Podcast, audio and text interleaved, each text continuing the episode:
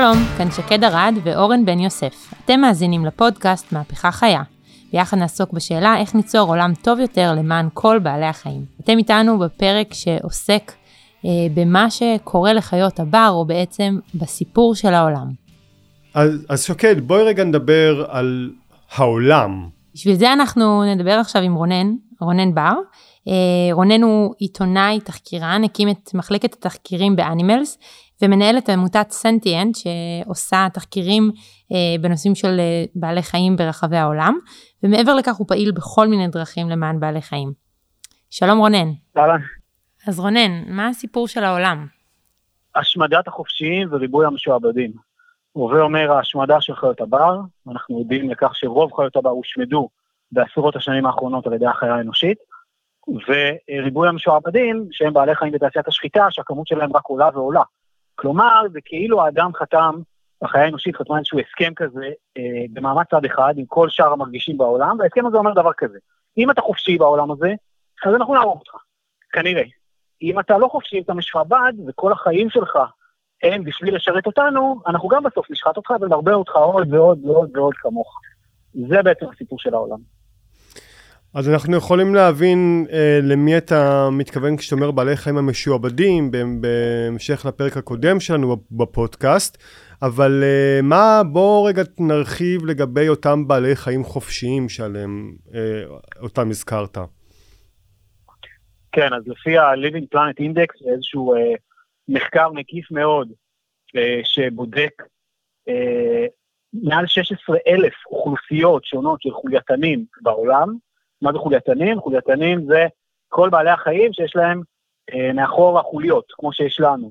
אה, ואלה דגים, דו-חיים, זוחלים, יונקים ועופות. אלה חמשת הקבוצות שהם נקראים בביולוגיה חולייתנים, ואנחנו יודעים שהקבוצות האלה מסוגלים להרגיש, לחוש, הם סנטיאן, כלומר, הם חווים חוויות סלקטיביות, הם, הם מישהו, הם לא משהו, הם מישהו. וכשמסתכלים על האוכלוסיות של הקבוצות האלה מאז שנות ה-70, רואים ירידה ממוצעת של 70 אחוז, כמעט 70 אחוז בגודל האוכלוסיות. כלומר, אני נולדתי בשנת 1983, אה, ובשנה הזאת יצא השיר לשמור על החיות שלאט נעלמות מהעולם. אה, מכירים את זה? בחברה להגנת הטבע. של אריאל זילבר, זה שיר בכלל על מפאי, לא על שמירת טבע, לא משנה, אבל מאז, מאז שאני נולדתי, מאז השיר הזה, הושמדו בערך 50 אחוז מחיות הבר בעולם, האוכלוסיות שלהם ירדו בחצי. אז החיות לא נעלמות לאט, כמו שאריאל גיל אפשר, הן נעלמות למעשה מאוד מאוד מהר, ואני קורא לתופעה הזאת הג'נוסייד של חיות הבר, כלומר יש פה רצח של ימים ביולוגיים על ידי החיה האנושית, וצריך להגיד, זה פשע שזה לא איזה משהו שאנחנו אומרים, אולי תהיה הכחדה בעתיד, אנחנו לא יודעים, להתעורר, רוב הפשע הזה הוא כבר נעשה, רוב חיות הבר בעולם ככל הנראה כבר הושמדו. אז אתה אומר בעצם אה, שבעלי חיים החופשיים אה, מושמדים על ידי אה, בני אדם. עכשיו, איך, איך בעצם? כלומר, אה, אמרת קודם, נת, נתת קודם מספרים, אבל מה קורה בפועל? נכון, אז איך, איך אנחנו הורגים אותם? אה, כמה סיבות עיקריות. אחד, אולי הסיבה המרכזית ביותר, זה מה שנקרא אובדן בתי גידול. כלומר, האדם, החיה האנושית משמידה את המקום שבו חיים בעלי החיים האלה, וזה לוקח להם את מקור המזון, את אה, מקור המים, את מקור ההגנה שלהם לפני מפגעי מזג האוויר וכן הלאה, וברגע שאנחנו הורסים את הבית לחיה, סביר להניח שהיא תמות, שהיא לא תוכל לשרוד. אה, אם מסתכלים למשל, יש מחקר שמסתכל על, רק על שנות ה-90, ועל כריתת יערות בשנות ה-90. הוא שואל כמה קופים פרימטיים, רק קופים פרימטיים, קופים שהם אגב מאוד דומים לבני אדם, כמה קופים פרימטיים חיו על אותם יערות שנכרתו, והחישוב אמר 300 מיליון. 300 וואו. מיליון קופים פרימטיים נהרגו, הושמדו רק בשנות ה-90 על ידי כריתת יערות. אה, אז זה בעצם הדבר הכי דרמטי, ופה כמובן תעשיית המזון מן החי נכנסת בצורה מאוד חזקה, תעשיית המזון מן החי זה הגורם הראשון במעלה להרס קרקע, אה, וגם, אה, זה גם נעשה על ידי שטחים שמבראים בשביל גידול בקר או מזון של בעלי חיים, בעיקר בקר וחזירים, כמו שאנחנו יודעים גורם מספר אחד לקליטת יערות גשם באמזונות, למשל תעשיית המזון מן החי. עוד גורם מאוד משמעותי חוץ מארץ בתי גידול זה הרג ישיר, הווה אומר ציד, ופה הדבר הכי משמעותי וגדול זה כמובן הציד הימי, רוב המרגישים בעולם ככל הנראה נמצאים בים. אה, יש בעולם מעל עשר טריליון בעלי חיים מרגישים חולייתנים. אני תכף מדבר, אם תרצו, גם על בעלי חיים על חצי חוליות, חרקים וכולי, המדע לא יודע להגיד האם הם מרגישים או לא, אבל בואו נדבר רגע, לפחות לפי הצהרת התודעה של קיימברידג' ולפי הרבה מאוד מחקרים שנעשו, אלה בעלי חיים אנחנו יודעים בוודאות מאוד גבוהה שיש להם תודעה שהם חשים, אלה החולייתנים. אז מתוך אותם עשרה טריליון לפחות, וגם כנראה הרבה יותר, אבל לפחות עשרה טריליון, הרוב הם בים, הרוב הם דגים. והאדם שולה מהים כל שנה אה, מעל טריליון כנראה דגים כאלה, טריליון זה אלף מיליארד, כלומר זה מיליון מיליון, מיליון כפול מיליון. אז הוא שולה מהים כל שנה אה, מעל כנראה מיליון מיליון אה, דגים כאלה. ההרג העצום הזה, ההשמדה הזאת של הים, היא אחת הסיבות המרכזיות אה, לאותה השמדה, לאותו ג'נוסייד של חיות בר שאנחנו מדברים עליו. עוד גורם מאוד משמעותי זה קיטוע של בתי גידול, אה, תחשבו על איזשהו בית גידול של בעלי חיים שעובר כביש באמצע שלו, ואז בעלי חיים לא יכולים לעבור מצד אחד לשני, וזה מפריע להם לפעמים להזדווגות, לפעמים להגעה של להגיע למקורות מזון וכן הלאה. אה, ועוד גורם מאוד משמעותי זה מינים פולשים. מה שקוראים מינים פולשים, כמובן המינים לא פלשו, הם הופלשו על ידי אה, בני אדם שהעבירו אותם ממקום למקום. הדבר הזה משנה באופן מאוד משמעותי את כל אה, בעלי החיים שנמצאים באותו אזור. אם מסתכלים למשל על ים התיכון שלנו פה בישראל, המינים היום שנמצאים בים התיכון לא דומים למינים שהיו לפני אה, עשרת אה, אלפים שנה. שינויים, וגם לפני אה, מאה שנה ומאתיים שנה, שינויים אדירים, בעקבות תעלת סואץ, בעקבות ההרחבה שלה ובעקבות אה, הרבה דברים אחרים שהביאו הרבה מינים שהם לא מקומיים. אה, ואני אציין בגורם מאוד משמעותי שמדברים עליו יותר ויותר, צריך להגיד, הוא עדיין לא הגורם המרכזי, אבל המשמעות שלו עולה ועולה, וזה כמובן שינוי האקלים. אה, מדברים המון על, לא, לא הייתי אומר מדברים המון, אבל מדברים לא מעט על שינוי האקלים, כמעט לא מדברים עליו בהקשר של אוכלוסייה שנפגעת ממשבר האקלים בצורה הכי קשה, ואלה כמובן חיות הבר. להם אין מדינה שתפנה אותם מהטייפון, אין להם מזגן, אין להם את כל היכולות האדירות של המין האנושי להגן על עצמו, הם הנפגעים הראשונים ממשבר האקלים. היו uh, שריפות מאוד קשות באוסטרליה uh, לפני uh, כשנה-שנתיים, והשכיחות והעוצמה של השריפות האלה מקושרת למשבר האקלים, יש לנו גם ככה שריפות, אבל כנראה לא בעוצמה ובשכיחות כזאת, ויש הערכות שנהרגו שם מיליארד חולייתנים בשריפות האלה ואפילו יותר. בעלי החיים הם הפגיעים ביותר, אה, מיליארד, כן. אה, אז בעלי חיים הם הפגיעים, החיות הבר הם הפגיעים ביותר למפגעי משבר האקלים. מטורף. זאת אומרת, אנחנו משנים את האקלים של כדור הארץ. אני לא יודעת אם אתה מכיר, אבל לפעמים, אה, אם יצא לכם לשמוע, לפעמים, לפעמים אנשים אומרים, משבר האקלים זה בעיה שלנו. נכון. זה לא בעיה של כדור הארץ. אבל אתה אומר בעצם, אפילו רק בשרפות כאלה, שנהרגו שם כמה עשרות אנשים, שזה גם כמובן עצוב, מיליארד בעלי חיים. מי, מי, מי, כן, מי שאומר את זה הוא פשוט מכחיש ג'נוסייד, זה, זה דבר שאי אפשר, אני לא יכול להעלות על הדעת בכלל שבן אדם יגיד דבר כזה, זה אחד הדברים ההזויים שאפשר להגיד. בעלי החיים נטבחים, זה טריליונים, המספרים הם ברורים מאוד למדע, ואומרים, לא, זה העולם יסתדר, העולם יהיה בסדר, איזה יסתדר ויהיה בסדר, 70 אחוז כבר הושמדו. זה אני, ממש לעג לרש ברמות הכי קשות. כן. אני אזכיר uh, פילוסוף שאני אוהב לקרוא, בן זמננו, שנקרא טימותי מורטון, והוא מדבר על זה שכשאנחנו אומרים התחממות גלובלית, יש איזו הרגשה של, אה, טוב, אני צריך להגיד שלום למעיל שלי, יותר אני לא אלבש אותו, ובאירופה זה בכלל אולי נשמע גם אפילו משהו נחמד, יופי, יותר ימים בים, ולכן הוא אומר, uh, תפסיקו לקרוא לזה התחממות גלובלית, אלא אה, עידן ההכחדה השישי. זה השם המלא יותר. נכון. אני אגב אה, מעדיף להשתמש במילה השמדה, פחות הכחדה. למה? כי הכחדה, אני, אני אגיד למה. שוב, אני חושב שצריך להשתמש גם במילה הכחדה, אבל אני חושב שהדומיננטיות שלה יחסית למילה השמדה היא גדולה מדי. אני, אני אסביר את זה, זה, זה נושא קצת אה, ארוך אני חושב, אבל תראו, כשאתם אומרים הכחדה, יש בזה קודם כל משהו שיוצא מתוך תפיסה שהיא קצת אנתרופוצנטרית, ששמה את האדם במרכז, ואומר, אני בשביל הילדים שלי, אני רוצה שגם הם יראו נמרים. אני, אני רוצה את זה בשבילם. אבל מעבר לזה, המילה הכחדה שמה את הדגש על בעל החיים האחרון מאותו מין.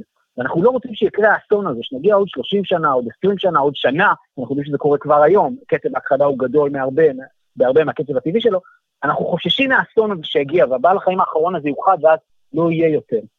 השמדה היא שמה דגש על על הפרטים, לא על המין אלא על הפרטים, הפרטים שסובלים, שנהרגים, שמושמדים.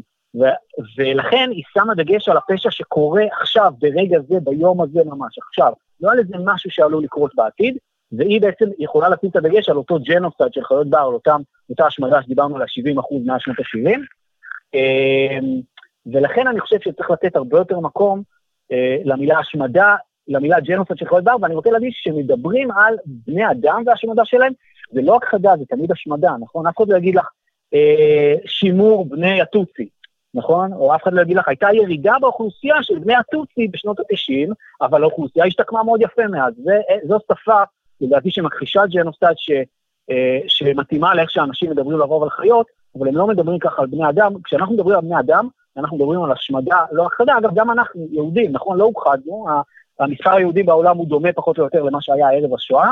זה לא אה, מפחית במאית מהטרגדיה המטורפת שקרתה לעם שלנו, אה, כי אנחנו, כשאנחנו חושבים על בני אדם, אנחנו מדברים על השמדה ולא על הכחדה. זו, זו קצת אה, שפה של גינון, כלומר, אני אוריד את נכון. העשבים, יצמחו עשבים חדשים. אני גם רוצה לחזק את מה שאתה אומר ולהוסיף ש... עוד, עוד סיבה אולי להיזהר מהשימוש במילה הכחדה זה שזה כמו שאני אמרתי קודם זה עידן ההכחדה השישי כלומר היו חמישה עידנים כאלו של הכחדה שהמשותף לחמישה האלו הם שלא היו מכוונים על ידי יד אדם. ואז אנחנו יכולים להגיד אוקיי גם זה עידן הכחדה כמו קודמיו למרות שיש את ההבדל הברור אה, שפה יש אחראים אה, למוות האלו למוות הזה להשמדה הזו. אה, אתה רק תוכל בבקשה אה, להסביר מונח שאתה השתמשת בו, אה, אולי יש כאן אנשים שלא אה, מבינים אותו, אולי יש כאן אנשים שלא מבינים את הקונטקסט שלו, כי אתה, אתה משתמש בו מאוד בלהט, וזה המונח של הג'נוסייד ביחס לאותם בעלי חיים? כן, genocide זה רצח עם. משתמשים במילה genocide, אגב, אני הופתעתי לגלות שצעירים, אני כאילו עוד מעט בן 40, אנשים יותר צעירים, בני 20, 25, לא כל כך מכירים את המילה genocide, לפחות משיחות אקראיות, לא מאיזה מחקר נכון. מדויק שעשיתי. אה, האמת שזה קצת הפתיע אותי. אה, אז genocide זה, אה, זה רצח עם. וכשמדברים על genocide מדברים על רציחות של עמים לאורך ההיסטוריה. כשאני מסתכל על העמים הביולוגיים, אני חושב שגם עליהם צריך לדבר באותו מונח. רצח עם, יש פה השמדה של עמים, של תרבויות, של חיים שלמים, שזה לא איזושהי אה, מלחמה אה, נקודתית, או שזה לא איזה מספר קטן יחסית, זה ממש עמים שלמים שמושמדים לחלוטין. אה, אגב, ההשמדה הזאת מבוצעת בחלקה לא קטן על ידי נשק להשמדה המונית, כמו שרפות ביערות האמזונות, כמו רשתות המכמורת שגוררות את כל מה שנמצא על קרקעית הים ומעלות אותו מעלה בשביל שיגסוס למוות על סיפון בתי המטבחיים הניידים. אז איך קוראים לתופעה הזאת? איך קוראים לתופעה הזאת? אנחנו יודעים להגיד שתעשיית השחיטה ה-Animal Agriculture זה משהו שההיסטוריון יובל נוח הררי אומר, כנראה אחד הפשעים החמורים בהיסטוריה, או אולי כנראה הפשע החמור בהיסטוריה. איך אנחנו קוראים לתופעה הזאת של מה שעושים לחיות, בדגש על, על הבעלי החיים, על המרגישים. אז אני חושב שהשם הראוי uh, לדבר הזה הוא uh, הג'נוסייד של חיות הבר. עוד משהו ש, שחשוב לדבר עליו, uh, יש גם הרבה סבל בבר שהוא לא קשור לבני אדם, שהוא מסיבות טבעיות. הטבע הוא לא מקום נעים במיוחד, זו אולי הסיבה שהאדם אה, מה שנקרא, ירד מהעץ, לקח את הרגליים וברח כל עוד נפשו בו, ויצר לעצמו סביבות שהן כמה שיותר רחוקות מהטבע. אה, אבל זה, זה לדעתי הדבר העיקרי שקורה בעולם.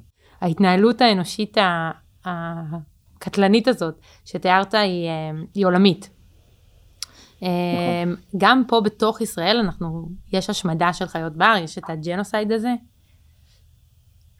בוודאי, יש ציד אה, ימי פה אצלנו, אמנם רוב הדגים שלנו מגיעים מחו"ל, אבל יש גם ציד וגם ספינות מכמורת שטובחות בדגי אה, הים התיכון. אה, אנחנו יודעים על ערים, למשל חריש, שנבנים. ת, ת, תחשבו, אני חושב שהדבר הכי קל לבן אדם לראות זה במהלך החיים שלו, תראו אזורים שהיו פעם שדה ועכשיו בנו עליהם בניינים. אני זוכר כשהייתי בן 11 אולי, אני ככה הולך בשביל בדרך לבית הספר שלמדתי בו, ואומר לעצמי, היו פה כנראה חיות לפני שהיה את השביל הזה מבטון. נכון, אגב, תחשבו על בטון, בטון זה עכשיו סמל מאוד מובהק להשמדה, שהמטרה שלה שחלילה לא יחזרו חיים לאותו מקום. נכון, אם יש איזה צמח קטן שמבצבץ, ואיפה שיש צמחים גם הרבה פעמים יש בעלי חיים, צמח קטן שמבצבץ מהבטון זה תקלה, זה לא אמור להיות ככה. זו השמדה שאמורה להימשך, שחלילה כן. חיים לא יחזרו לאותו מקום, וככל שיש במקום יותר אנשים, וככל שאנשים נמצאים יותר במקום, ככה יש שם יותר בטון. עכשיו, יש לי שאלה אליך. אני, אני הקשבתי לפרק הקודם בפודקאסט שבו שקד ואורן דיברו על השואה של בעלי החיים במשקים, והם שכנעו אותי ואני הפסקתי לאכול בשר ולשתות חלב, והנה עשיתי משהו. אבל אתה מציג פה עכשיו בעיה כל כך הרבה יותר גדולה של פגיעה בחיות בר, וזה כמו שאמרת עכשיו הדרכים שלנו, הכבישים שלנו, והחקלאות גם, אז מה, מה נכון. אני יכול לעשות? קודם כל, get informed, תדע את המציאות ו-articulate it, ותנסח אותה במילים שלך, אה, תבין אותה במילים פשוטות, בשפה פשוטה, מה הסיפור של העולם, מאוד חשוב להבין את זה, לפני שהולכים לפתרון, כי לפני הפתרון צריך לא לברוח מהמציאות. אני חושב שהמציאות הרבה פעמים כל כך קשה, שלגשת ישר לפתרון זה בריחה, כי אז אני ישר ניגש לפתרון, זה נכון, זה קשה, זה מורכב, הוא לא פשוט, ואז אני בורח מזה לגמרי. קודם כל צריך להבין אה, מה קורה בעולם הזה. אחרי שמבינים מה קורה בעולם הזה, אה, אני הגעתי למסקנה לפחות, שהציוויליזציה שלנו היא ציוויליזציה מבוססת ג'נוסייד. זה ממש הדרך שבה בנינו את כל הקהילה, את כל החיים שלנו מסביבנו, זה לא משהו קטן נקודתי, והדרך לשנות את זה היא באמת לבנות את הציוויליזציה מחדש, rebuild civilization. עכשיו זה דבר שיכול לקחת המון שנים, יכול להיות בהדרגה, יכול להיות שנעשה רק חלק קטן ממנו, אבל כל צעד שנעשה בכיוון הזה, יהיו לו המון המון השלכות מאוד חיוביות. אז קודם כל, סיפרת רון שכבר השתכנעת והתחלת, אה, הפסקת לצרוך מזון מן החי, זה צעד מדהים עבור חיות הבר. תודה רבה. דיברנו על, ה, על, עבור חיות הבר, בוודאי, דיברנו על הציד הימי, שהוא הגורם הראשון במעלה להשמדה של החיים בים, ורוב החיים בכדור הארץ, רוב המרגישים כנראה נמצאים בים, כבר עשית משהו אדיר והצלת הרבה יערות גשם וכולי. Uh, מעבר לזה, אפשר להביא פחות ילדים לעולם כמובן, או לא להביא בכלל, לטוס פחות, ובעיקר אני חושב, ועכשיו אני הולך לא לכיוון של הלייפסטייל, אלא לאקטיביזם, uh, לעשות, להיות אקטיבי, להיות אקטיביסט, להפוך מפסיביסט לאקטיביסט, והכי טוב להפוך לצ'יינג'ר, להיות מישהו שמשקיע את רוב הזמן שלו, או הכסף שלו אגב, במטרה הזאת, אה, ובעצם אה, להשקיע את החיים שלך בנושא הזה. ואנחנו צריכים לבנות מחדש, זו האמת, לבנות מחדש את הכלכלה שלנו, את התרבות שלנו, את החינוך שלנו, את המערכות הפוליטיות שלנו, אבל זה לא איזה משהו שעכשיו נגיד, טוב, עכשיו או שאנחנו עושים הכל או שאנחנו לא עושים כלום, אנחנו לא נצליח מחר לעשות את הכל, אבל אנחנו צריכים אה, לסלול חזון. אה, והיום אני חושב שזה מאוד חסר לנו. חזון לעולם טוב, איך נראה עולם טוב? אנחנו בכלל לא יודעים איך נראה עולם טוב כזה. כן. אה, והוא עולם שהוא הרבה מעבר לסגירת כל המשחטות. אה, אז יש המון ארגונים, גם בישראל, שאפשר להתנדב בהם, אם זה ארגונים למען בעלי חיים, והחברה להגנת הטבע, ואדם טבע ודין, כן. אה, ומרד בעלי החיים, וכן הלאה וכן הלאה. מה, מה, יש המון המון דברים שאפשר לעשות. אני חושב שהדבר הראשון זה להכיר במציאות ולנצח לעצמך את הסיפור של המציאות בכדור הארץ, והדבר שני זה להבין איפה אתה יכול לשנות את המציאות הזאת בצורה הכי אפקטיבית. אז בעצם אה, גם אני חושבת שאתה אומר פה משהו מאוד מעניין, שגורם לי לחשוב שגם ה... אה, תושבים שעכשיו נאבקת שלא יבנו לה מול הבית, אולי אפילו כי הם אוהבים את הגבעה אה, להנאתם, הם בעצם פועלים נגד ג'נוסייד של חיות בר, ו, והם אולי אנחנו לא רגילים לחשוב עליהם כחלק מהתנועה לשחרור בעלי חיים, אבל בפועל הם, הם מצילים הרבה מאוד בעלי חיים, וזה מעניין לחשוב על זה ככה. ו... אני ו... אגב חושב, רק הערה קטנה, כי זה מתקשר למה שאמרת, אני חושב שחשוב מאוד לטשטש את הגבול המלאכותי, שהוא לא באמת קיים. בין התנועה לזכויות בעלי חיים לתנועה, מה שהם קוראים לסביבתית, אני לא אוהב את המושג הזה, אבל לא משנה, סיפור אחר, לטשטש את הגבול הזה, כי בסוף המאבק הוא מאבק אחד, זה מאבק עבור חיות הבר ועבור חיות המשק, ושני הדברים קשורים אחד בשני, זה לא סתם שהסיפור של העולם הוא השמרת החופשיים וריבוי המשועבדים, הא בהא תליא, ככל שאנחנו משמידים יותר והורגים יותר ומרבים יותר, סליחה, את המשועבדים, ככה אנחנו משמידים יותר את החופשיים, ככה ששתי התנועות קשורות אחד לשני בטבור, ואנחנו צריכים להתחיל לעבוד ביחד. בנימה הזאת שיש בה איזושהי אופטימיות, אמרת קודם תקווה, אז אולי תגיד לנו איפה בכל זאת עם בנייה מחדש של הציוויליזציה וכל הצורך הזה בגידול, בשינוי באמת באמת עמוק שאתה מדבר עליו, איפה אתה מוצא תקווה? אני חושב שקודם כל אנחנו עדים בשנים האחרונות לשינוי אדיר בשיח, אני חושב שיש טיפה נטייה אולי. אצל אנשים מסוימים קצת לזלזל, אנחנו כאילו שיח, שיח, מדברים כל הזמן, לא, אז אין שום דבר שמתחיל בלי שיח, וכשמדברים על משהו המון זמן, בסוף זה משתנה. אז uh, כל, כל השינוי האדיר שאנחנו רואים בעולם, uh, עם Extinction Rebellion וגרטה תונברג, ובארצות הברית, שביידן העביר רק לא מזמן את התוכנית הכי מקיפה אי פעם למאבק במשבר האקלים. אנחנו רואים התעוררות אדירה, לא קטנה, לא סימבולית. אנחנו יודעים שבארצות הברית, למשל, בבחירות שיהיו עוד שנתיים, וגם בבחירות עכשיו שמתקיימות היום, האמצע, משבר האקלים הוא נושא מהותי שנמצא על השולחן בצורה דרמטית, לא בישראל, אבל בעולם כן. אז אנחנו רואים שזה בעצם צריך להצטרף לגל שכבר קיים, גל שרוצה לשנות דברים מאוד מאוד מהבסיס. אז אני לא, חלילה, אני לא הראשון שאומר את זה, גרטה מדברת על זה אגב כל הזמן, על זה שצריך לשנות את הדברים מהבסיס, לא איזה שינוי קוסמטי קטן. אה, ולכן בעצם אני חושב שהרבה תקווה היא בזה שאתה מצטרף לגל אדיר של מיליוני אנשים, אתה לא לבד. חשוב מאוד. אה, תודה רבה, רונן. רונן, תודה. בכיף. ביי ביי. ביי. אז אה, רונן אמר שאנחנו לא מכירים את הסיפורים של רוב בעלי החיים, מיליונים ומיליארדים שבני אדם אה, הורגים בדרכים שונות, אבל אנחנו כן יכולים לנסות ולהביא לכאן כמה סיפורים בודדים. אז בפרק הקודם על שואת חיות המשק ראיינו את שני מחוות החופש שמטפלת בהם ועכשיו אנחנו נראיין את אביהו שרווד מי שהקים מרפאה עצמאית לטיפול בחיות בר וננסה לשמוע ממנו סיפורים אישיים של חיות בר בישראל ומה שקרה להם. מרפאה שאגב היום היא עמותה, אה, עמותת למען חיות הבר. היי אביהו. ערב טוב. ערב טוב. אה, טוב. קודם כל ממש אה, חשוב לנו להגיד שאנחנו מאוד מעריכים את מה שאתה עושה. המרפאה שלך היא סוג של מפעל חיים עצמאי שהציל ומציל המון בעלי חיים. מה הנוס... הדברים המרכזיים בישראל שפוגעים בחיות בר? כבישים. אה, לצערי הרב, לילה לילה אני נקרא לאסוף מהכבישים אה, אה, יונקים גדולים. אם זה תנים, שועלים, דורבנים, צבעים, צבועים. אה, מצב קשה מאוד עם הכבישים, יש אזורים אה, הרבה יותר אה, בעייתיים, כי חיות הבר שם אה, שכיחות יותר, או זה אזור אה, טבעי יותר, אה, ויש את חיות הבר העירוניות, אה, אלה שחיים בתוכנו, אה, ועכשיו בדיוק זה העונה שהצעירים עוזבים את המחילות, התנים. אז אה, שניים, שלוש, שלושה קריאות בלילה על טן שנדרס רק באזור תל אביב רמת גן זה לגיטימי לגמרי. לשמחתי יש לנו גם הצלחות במרפאה.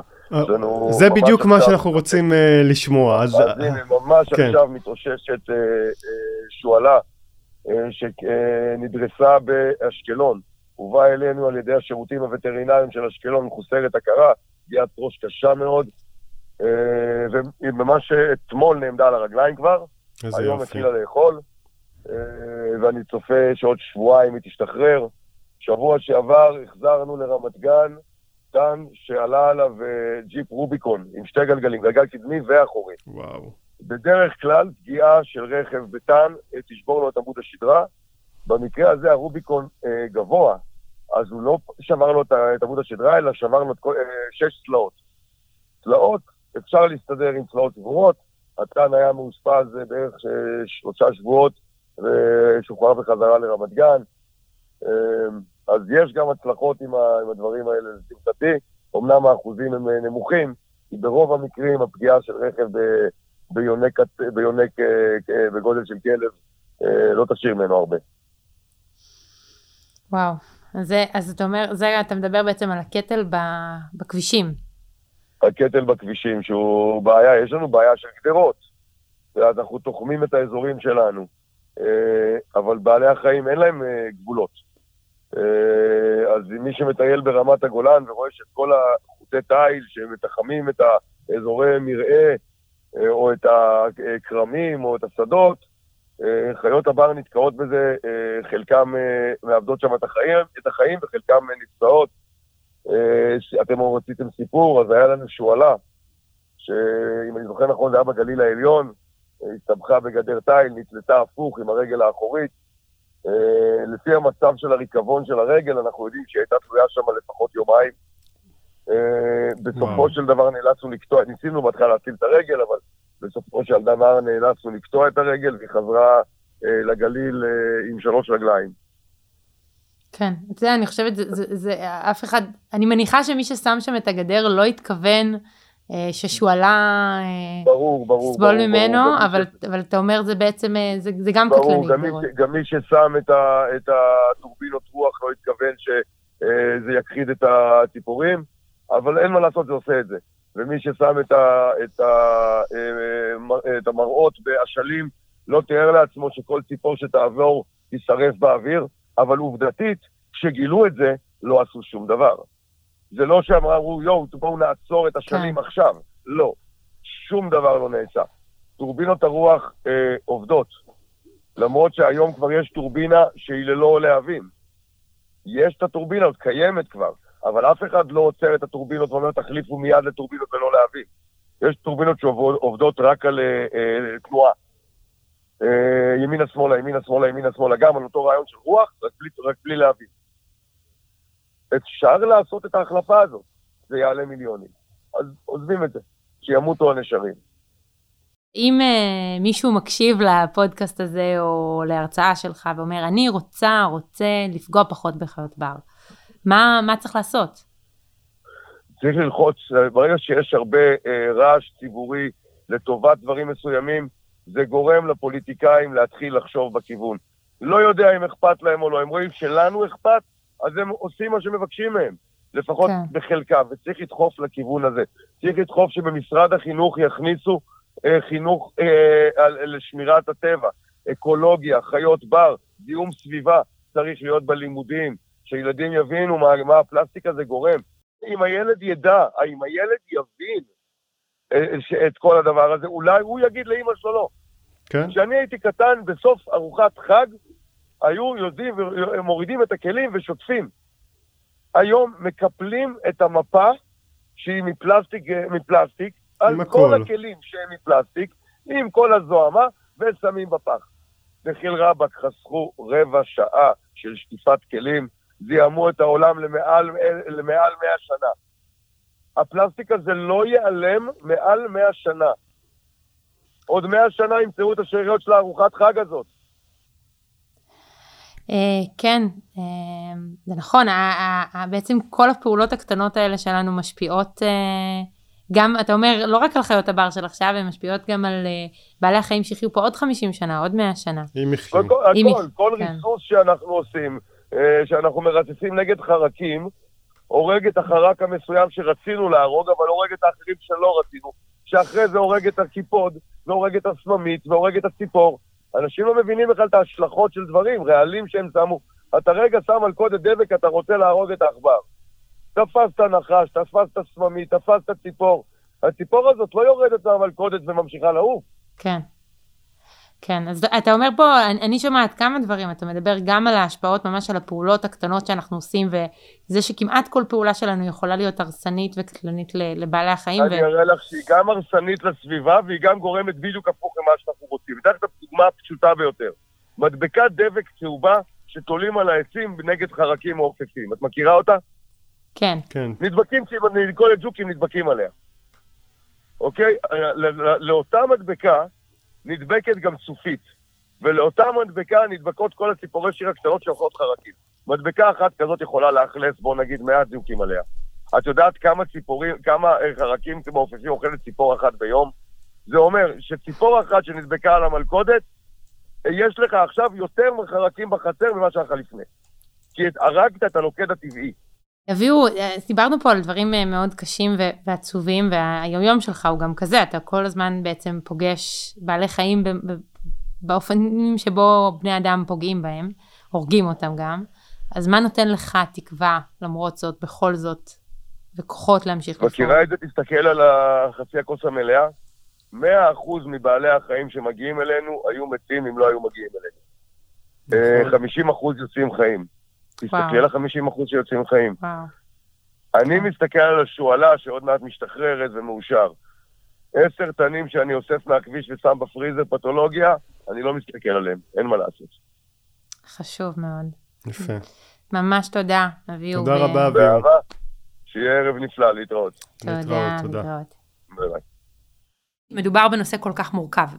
פגיעה, דחיקה והשמדה של חיות בר נגרמת מנושאים ענקיים, כמו שינויי אקלים של כדור הארץ, דרך סלילה של תשתיות כמו כבישים ועמודי חשמל ועוד פעולות יומיומיות שלנו, כמו שימוש במלכודות דבק, ריסוסים ורעלים, ואפילו יצירת פסולת. כן, אז כאילו בשונה מתעשיית המזון מן החי, ששם הפתרון הוא לכאורה פשוט, כל מה שצריך לעשות זה להפסיק לגדל בעלי חיים למאכל. אה, כדי לעצור את ההשמדה שנמשכת צריך קודם להגן על שטחי טבע, לעצור את משבר האקלים וגם למנוע גורמי פגיעה נקודתיים כמו דריסות וכמו טורבינות רוח. ויש בזה משהו שיכול להיתפס כמרפא ידיים. כי יש כל כך הרבה נושאים וכל כך הרבה דברים שונים שפוגעים בחיות בר. אבל אסור לנו להתייאש, כמו שבעצם אנחנו אומרים כל הזמן. אה, וכמו שאמר רונן, יש הרבה מאוד ארגונים ופעילויות ששומרים על הטבע ובכך בעצם מונעים את הפגיעה בחיות בר. אה, ויש גם כמה חדשות משמחות, רק לאחרונה, ממש ממש עכשיו, בדצמבר האחרון חתמו מדינות העולם על אמנה להגנה על 30% מהשטחים היבשתיים והימיים בעולם. אה, שזה משהו שלפני כמה שנים היה ממש קשה לדמיין אותו. ביבשה מדובר בהכפלה של השטח המוגן היום כשמורות טבע, שהיום זה 17%, ובים זה פי שלושה מהשטח, מהשטחים ש, אה, שמוגנים, שהם היום עשרה אחוז. ואגב, ישראל גם חתמה על האמנה. טוב, אה, כן, זאת התקדמות אה, משמעותית, אבל כמובן צריך לראות שהמדינות מיישמות את זה מול כל האינטרסים האחרים שנכנסים פה לחשבון, ואולי כאן באמת נכנס התפקיד שלנו. כן, וכאן באמת נכנס הנושא של איך עושים שינוי. מצד אחד הצורך להשפיע על התנהגות פרטית של אנשים, ומצד שני להשפיע על נושאים כמו סלילת כבישים ובניית שכונות, דרך השפעה על מדיניות ממשלתית, על רשויות מקומיות ומערכות ענקיות. אז uh, מהפרק הבא אנחנו בעצם נעסוק uh, בשאלת השינוי ונזכר ביכולת שלנו להשפיע. אז הפרק השישי יעסוק בשאלה מהי התנועה שלנו ומה התפקיד שלה. יהיו איתנו עורך דין יוסי וולפסון וערן בן ימיני.